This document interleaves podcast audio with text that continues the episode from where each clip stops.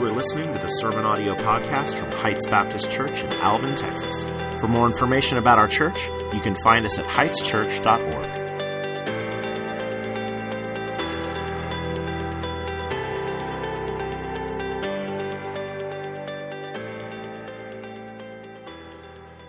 When Joshua dismissed the people, the people of Israel went each to his inheritance to take possession of the land. And the people served the Lord all the days of Joshua and all the days of the elders who outlived Joshua, who had seen all the great work that the Lord had done for Israel. Verse 8 says, And Joshua the son of Nun, the servant of the Lord, died at the age of a 110 years. They buried him within the boundaries of an inheritance in Timnath Heres, in the hill country in Ephraim, uh, north of the mountain of Gaash. And all that generation, verse 10 says, also were gathered to their fathers. And there arose another generation after them who did not know the Lord or the work that he had done for Israel. Verse 11 says, And the people of Israel did what was evil in the sight of the Lord and served the Baals. And they abandoned the Lord, the God of their fathers, who had brought uh, them out of the land of Egypt. They went after other gods from among the gods of the peoples who are around them, and they bowed down to them, and they provoked the Lord to anger. And we believe this is God's word. You may be seated. Let me ask you this question Is your faith worth following? Is your faith worth following?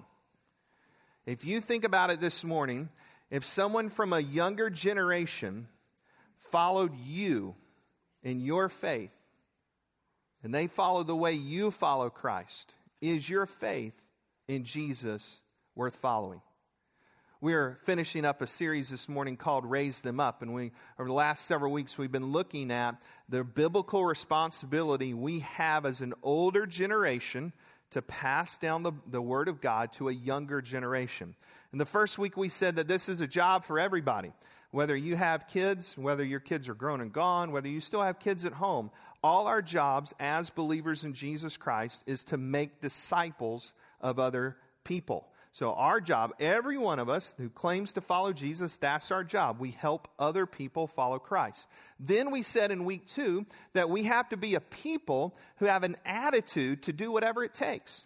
If we're going to pass down the word of God to others, we have to have an attitude to do whatever it takes. And if our attitude is to do whatever it takes, then our actions have to match that. We have to be a people that is going to say, we're going to do whatever it takes to raise up a generation to love and to follow the Lord. Then last week, we talked about how as one person has done something for you, do that for another person. So, as somebody from an older generation in your life may have invested in you for you to come to know Jesus, and they gave you their gift of time, and their gift of service, and their gift of love, now you turn and do that for somebody else. So, what one has done for you, you do for someone else. This morning, I wanted you to do this.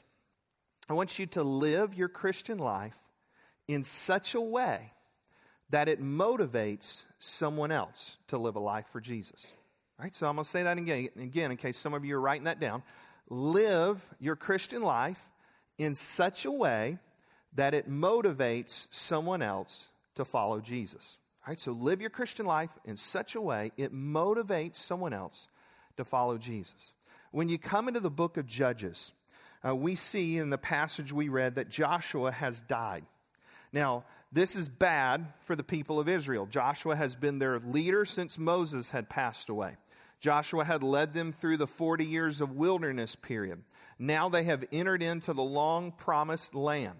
And so now they're coming into the land of Canaan that God had promised. That uh, for some of you that may know your Bible, it took Israel a long time to get there 40 years of wandering around because of their disobedience to God. And so in chapter 1 in the book of Judges, when God says, All right, as you're entering in the land, push the Canaanite people out. All right, get rid of the Canaanites. The Canaanites are an evil people. They don't worship God as the one true God. Uh, they have a lot of human sacrifices. They're worshiping the God of Baal. All right, these are people that God says, don't intermingle with them. You don't have anything to do with them. Run them out of the land I'm giving you. Well, in chapter 1, as each of the 12 tribes of Israel come into the land, they don't do that. They don't run the Canaanites out like God commanded them. And so, what you have at the beginning of chapter 2 is really full on disobedience by the people of Israel. And so, pick up in chapter 2 in verse 2 with me. God says, I will never break my covenant with you, and you shall make no covenant with the inhabitants of this land. You shall break down their altars, but you've not obeyed my voice. What is this you've done? So now I say, I'll not drive them out before you, but they shall become thorns in your sides, and their God shall be a snare to you. And as soon as the angel of the Lord spoke these words, the people to the people of Israel, the people lifted up their voices and wept. See, by this point, after Joshua's death, the people of Israel, they turned to those Canaanite gods. They turned to worship Baal. And so instead of worshiping God as the one true God, they added in other gods. They started adopting the Canaanite culture. They started following the Canaanite customs. They got okay with being around Canaanites and disobeying what God called them to do. And then I want you to notice what else happens. We pick up in verse 10, and it says, All that generation also were gathered to their fathers and there arose another generation after them. Now, this generation of verse 10 is going to be the third generation out of Egypt. That generation did not know the Lord or the work that he had done for Israel. And the people of Israel did what was evil in the sight of the Lord and served the Baals. They abandoned the Lord, the God their fathers, who had brought them out of the land of Egypt they went out after other gods from among the gods of the peoples who were around them, and they bowed down to them. They provoked the Lord with anger. I want you to think about that. I, I, just, I want you to feel the heaviness of the text, right? Because there you have a generation who's now departed. You have a generation that's walked away. You have a generation who says, Yes, we know the older generation worship God, but we're not. We're going after Baal, we're going with the Canaanites. I, I, don't want you to just read those verses and say, okay, well, that's historical and that was over 3,000 years ago. No, I want you to feel the heaviness of that because they're always one generation away from losing the importance of the gospel. We're always one generation away. And I, I mean, you think of our culture right now. Where are we going as a culture? Are we moving closer to God? No. We're moving further some in segments of our population. And so you and I will pray for revival. We'll pray for God to turn us back to him. And we would want to see that. Amen. But what if it's not with our generation he'll do that? What if it's with the next? So, what is our generation doing for the next generation? Because I think when I read verses 10 through 12 and I see this generation, this third generation out of Egypt turn and they walk away after hearing all of what God had done through the rescue of the people of Israel, or, you know, the people of Israel out of Egypt, what they had heard God done for all of them in the wilderness period, why did they walk? Why didn't they keep following? Why did they turn and they say, No, we're going with the Canaanites now. We don't want God? Well, maybe they were just a rebellious generation. I mean, maybe this generation of people, they just looked at their, their parents and they said, You know, we don't want it. Maybe they looked at a particular sin of that older generation and said, you know what, you guys, as this older generation, you struggle with this, and so now we're going to go to the complete opposite end of the spectrum, and here's where we're going to be. Okay, you know what? That's, that's plausible. You know, maybe again, it was the culture. They just got used to the Canaanite culture, and the culture kind of tempted them away, and they fell into that temptation and they were led away. That's plausible. But let me put into what I think is happening because when you come up to verse 7, notice this. And the people served the Lord all the days of Joshua and all the days of the elders who outlived Joshua. They had seen a great work the Lord had done for Israel. Could it just be that that older generation, they kept the customs. They kept worshiping. They kept the festivals. They kept the sacrifices. They kept doing what they were supposed to be doing. But what if that older generation was apathetic in all of it? See, apathy means to show a lack of desire, a lack of concern. If I walked up to you today and said, Are you an apathetic person? Probably a lot of you would go, No, I'm not apathetic. But are we all apathetic about certain things? Sure. Yeah. I, I, I'm in, in charge of the dishes in my home. I'm in charge of the vacuum in my home. The reason I do the dishes and the vacuuming because early on in our marriage, Sandra told me, she said, I love when you vacuum and do the dishes. you are very attractive to me when you do vacuuming and the dishes. 16 years later, there's a dish in my hand and a vacuum in the other. I don't know if she's playing the long con on this, but she's got me doing the dishes and vacuuming. But guess what I do sometimes when I walk by the sink of dishes? Eh, I'll do that tomorrow. I can be apathetic about the dishes. You can be probably apathetic about the laundry. Oh, I'll fold it later, right? Apathetic about cleaning out the garage. Apathetic about your homework, right? We can, we can have apathetic moments in our lives, but what if this older generation was still doing, verse 7, everything they were doing, but apathy ruled their hearts? Because here's the thing apathy is learned. And if we're not careful, we as an older generation can teach a younger generation how to apathetically worship the Lord. And I just wonder out loud this morning how many churches are filled with people who show up every Sunday morning with apathy in their hearts. That they're here because that's tradition.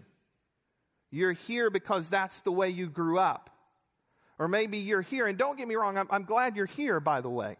I mean, I, I really am. I'm, I'm, glad you're here. Just me in the room, empty room full of chairs would have been awkward. Okay, so I really, I'm, I'm glad you're here. But how many of you are here just out of guilt? I hadn't been to church in a while. Ah, I should go. I'll go, and that'll take away my guilt from missing a few weeks. See, if apathy rules our heart, then we'll pass that down to a younger generation.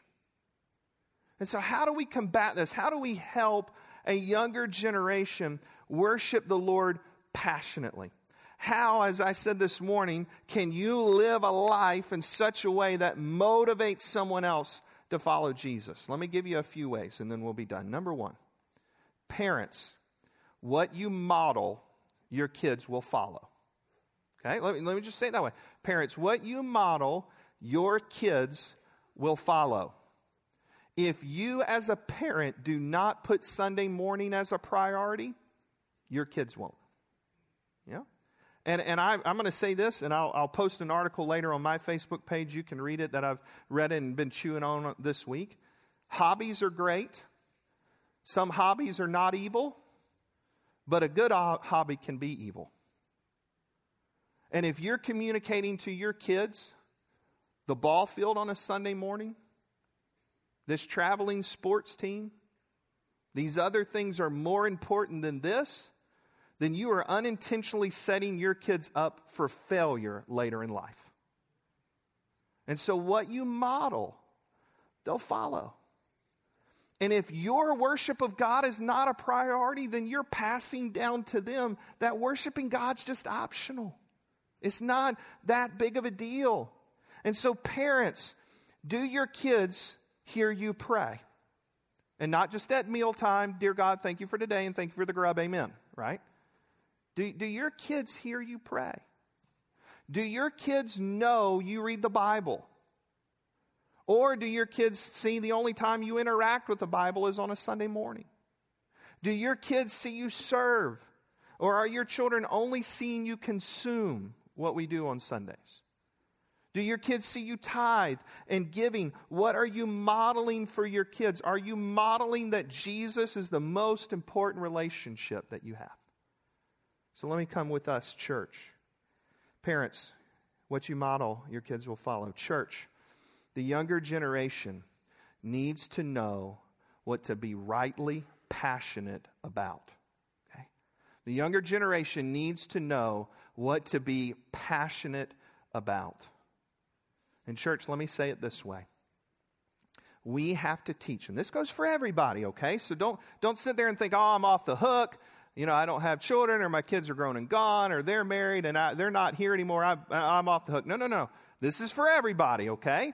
Because every one of us is a teacher of our youth and our kids in our church. Right? Every one of you. You are teaching the next generation what to be passionate about in church.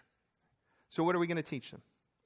Are we going to teach them what to be passionate about when it says, you know, make church all about your programs? Make church all about your comforts? Make church all about your desires? Or are we going to teach our church or our kids as a church, you know, what? we want to love and lead people to a new life with Christ. We want to be a church that engages our city and serves our city. We want to be a church that shares the gospel outside these four walls. We want to be a church that connects with each other in relationships because we want to encourage each other because this Christian life, it's hard. And we want to build each other up and we want to be an encouragement to each other. Are we going to teach them that it's, it's okay to be passionate about reading the Bible and prayer and worship and serving others? Or will we just spend all our time and all our energy on ourselves and our comforts and our preferences and our wants and our desires? What will we teach them to be passionate about? Will we be teaching them to be passionate about worshiping God? Men, let me address you on this. And let's talk about singing for a minute, because this will be a fun conversation. and, and all of you can clue in on this, but I'm just going to kind of address the men also. When it comes to corporate worship, when we sing, men sing Okay? Because men, there are times I look out from wherever I'm sitting, I'll just kind of scan the crowd. Men, I will see some of our men doing this. I'll see some of our men doing this. I'll see some of our men doing this. Maybe posting on Facebook. When is this guy going to stop talking about singing? I'm ready to go. If your posture in worship is this, for those listening to the podcast, I have my hands folded, or my hands are in my pocket, or I'm on my phone, what am I communicating by my body language?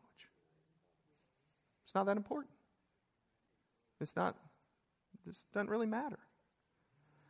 So, as a man, and again, you might be thinking, oh, this doesn't apply to me. No, no, as a man and a, one of our youth look over to you, and you're like this. And one of our young youth boys look over and he thinks, well, that guy does it. I don't have to sing. And, you know, they're, they're standing there like this. Why should I sing if the adults aren't singing? Now, I know what some of you are thinking because you're looking at me that way again. And I know what you're thinking. You're thinking, well, I don't like the song we're singing so I don't have to sing. Let me clue you in. I don't love every song we sing, and that's okay. I've come to learn in my Christian life when it comes to corporate worship with everyone that I'm not worshiping you, you're not worshiping me, that we're worshiping God. And there may be a song we sing that I'm like, yeah, well, I don't love it. But I'll look over to my left and someone has their hand up singing. Someone asked me recently, is it okay to put your hand up in worship? Yes, it's okay. Man, if the Spirit so moves you, put two up, right? I'm okay. It's all right. You'll see me at times. My hand will go up in a song because it's moved me. The Spirit's moving in my heart.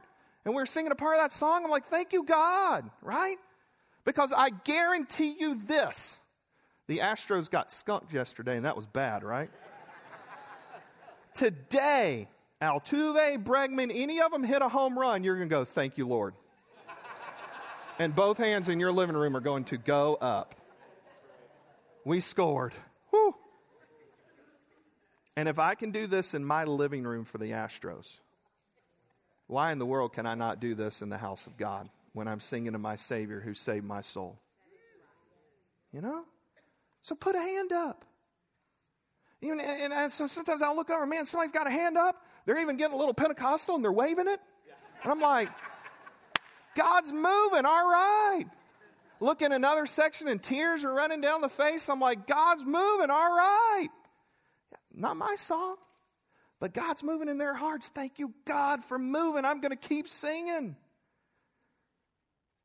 So when you sing, sing, whether you like it or not. Some of you are going to go, Well, I can't sing because I can't find the note, can't find the right pitch. Okay, I've heard this before. Well, I don't sing, I can't find the right note. Now, listen, my wife will tell you I am tone deaf. I am awful at singing. My voice, I can talk out loud, but singing out loud, nope. That's, I, I, I'm not good singing out loud, but I will sing out loud with every song we sing. You know why? Because I'm not singing to any one of you, I'm singing to God. And so I have no problem finding the tone or the pitch or the note because I don't know what any of those things are anyway. so do not let your level of musical ability stop you from singing. And if God so moves you men to clap along, and you're like me and you have zero rhythm, here's what I do I look at somebody else who's clapping, and I'm watching them.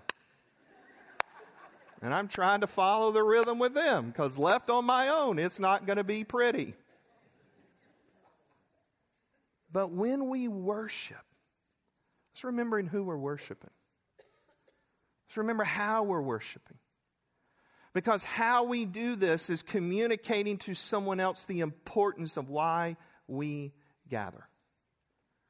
And so, men, I'm going to challenge you in that. Sing. Congregation, sing. Congregation, worship. Congregation, let's be passionate about missions, about engaging our community with the gospel. Let's be passionate to say, here's how you follow Jesus. We want to motivate you in that to do the right things. And we're not going to just get caught up in our preferences and our programs and the color of the carpets and the walls and the songs, but we are here to worship God and we want to show you that. Amen? All right, let's move on to point three. Finally, this younger generation, as we kind of close this series, they need our presence and our empathy. They need our presence and they need our empathy. Listen, understand this about this younger generation coming up. They have a lot of things to think through that some of us never had to think through. They are up against challenges now that you and I never faced as a, as a teenager. I mean, can you imagine growing up with social media? Wow, would you have wanted that in ninth grade or eighth grade? Nope. right? But they are interacting, engaging in a new world that's rapidly changing.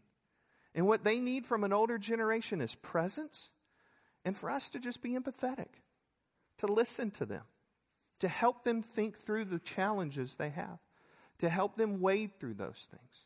And so I, I want to say some of you do this beautifully, and I'm, I'm very, very proud of you. I thank you for that. Some of you are very engaged with our young people, and thank you. You are, you are giving them your presence, you are giving them your empathy, and I, I greatly thank you with that. I want to invite you, too, just real quickly, to pull out this insert in your bulletin because I want to celebrate something else with you and just challenge you one more time.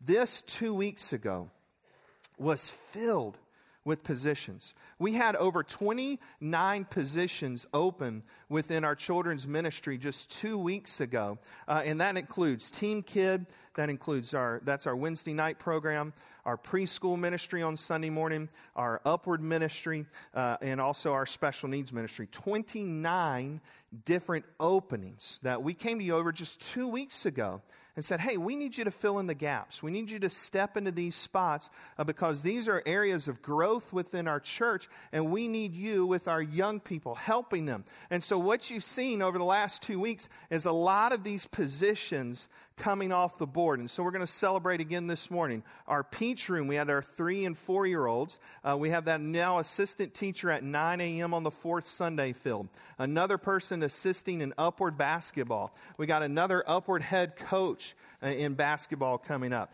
Uh, we also now, with our four and five year olds, assistant teacher the second and fourth Sunday taken care of. We got our three and four year olds, again, another assistant taken care of two times a month, and another ba- upward basketball team parent taken care of. Look at that. That's all that's left.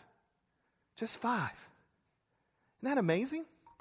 Just two weeks ago, 29 openings. You guys have stepped up. 24 new volunteers in two weeks coming in in our children's ministry. Can we celebrate that? Amen.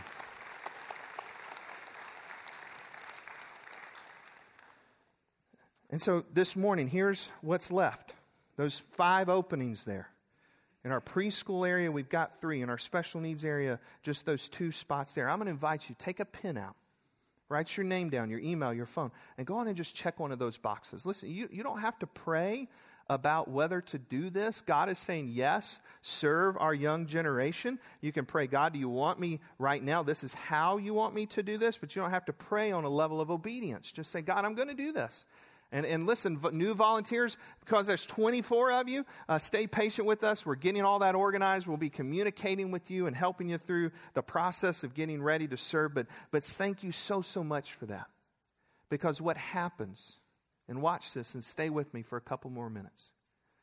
What happens is when you go into that three and four year old room, you're communicating to that three and four year old, you're worth my time. You're worth my love today. You're communicating to that young kid, yeah, I'm here for you right now. But understand when you step into a special needs classroom, or you step into upward basketball, or you step into Wednesday night team kid, or you spe- step into preschool on Sunday morning, what you're helping the Sunday morning families do is you're helping some of those parents worship. You're helping some of them worship because maybe they, they're not comfortable bringing their two year old or their three year old in here. And I get asked that sometimes, you know, what age can we bring the kids in? You bring the kids in at any age, in my opinion. I'm okay with kids hearing about Jesus. Are you? Right. I'm okay. I don't think kids are a distraction to worship. I'm totally okay with kids being in here. You know why? Because kids are no more distracting in a worship service than some of you digging for a mint in the bottom of your purse. Do you understand? Have you ever sat by that person in worship? It's like, are you carrying the Grand Canyon in that thing? And man, you've been digging for a solid five minutes. Now you found the mint and you got to unravel the mint. And that's a whole nother thing. So, man, bring the kids in here. I'm okay with that. I taught high school history for 10 years. There's nothing I can't talk through. I'll just put it to you that way. All right? But you might have a family who's not comfortable bringing their three year old in here. You step in and serve that family by serving those kids. What if that mom didn't know Jesus? What if that dad didn't know Jesus? Now they came to hear about Jesus. You know what we hear in our special needs ministry from time to time, and we've got two families that are coming right now, and here's part of their story. They're involved in some other churches that weren't able to serve them. They said, Hey, we, we found out what you guys are doing about Heights. And they said, Here's one of the reasons we love Heights because we all can come as a family. So when we were going to this other church, uh, you know, my husband would have to stay home with our child with disability, and the rest of us could come. And then next week, I'd stay home, and he would go. But now at Heights, we all can come. Thank you. You see what you're doing? When you serve just those kids on Sunday morning, you're not just serving the kids in those areas, you're serving a family. You're helping out each one of them. And so thank you for your presence. Go on and let's, let's get this done this morning and check those boxes off. And thank you so much for your presence in their lives. You know, as we close, I want to leave you with just one more thought. This past week, I asked on Facebook what traditions that you grew up with as a kid that you no longer do right now. what were some traditions you did as a kid that your parents taught you that, that now you're not teaching to your, your kids? For whatever reason, you're just not doing them. And so here's what some of you responded to me on Facebook. You said after Sunday lunch, we'd all pile in a car and go for a drive out in the country. How many of you used to do that? Sunday afternoon drives, right? Amen. Yeah, gas prices today were like, nope. right? One person said, as, in, in, as a kid, we would order pizza on the night we would decorate our Christmas tree. During the summer, we'd uh, sometimes swim until it got dark, and then we'd have breakfast for dinner with eggs, bacon, and pancakes. Or my mom would make us a hot breakfast every morning sending, before sending us off to school with eggs, oatmeal, cream of wheat. We never had cold cereal ever. Yeah, maybe you're already just thinking of some traditions you did as a kid that you, for whatever reason, didn't pass down. But let me say, all those traditions that I just read, they have no eternal consequences uh, attached to them. None.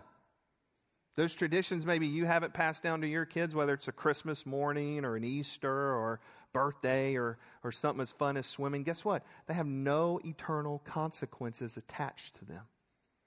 But the Bible is very clear there is a heaven and there is a hell.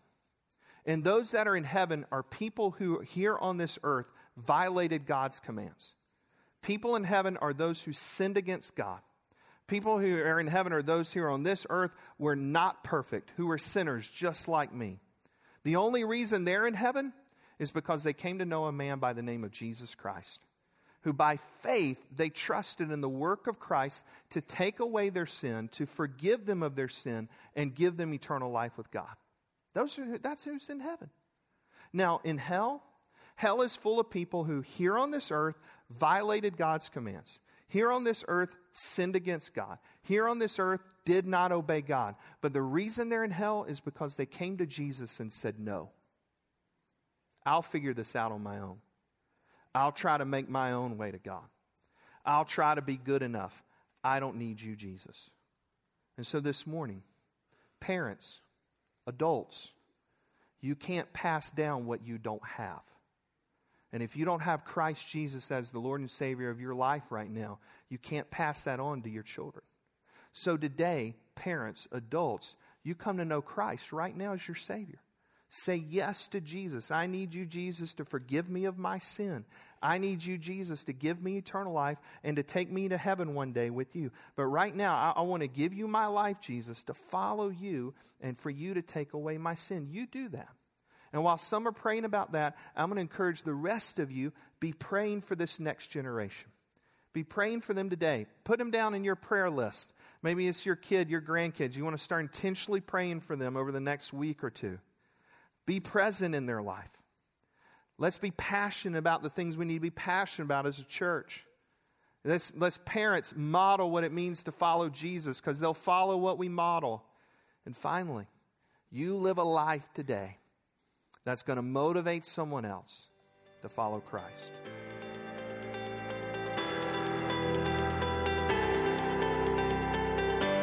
Thank you for listening to the Sermon Audio Podcast from Heights Baptist Church in Alvin, Texas. On Sunday mornings, we have life groups for all ages at 9 a.m., followed by worship service at 10:30 a.m. For more information about how to support the ministry of Heights Baptist Church, go to heightschurch.org/give.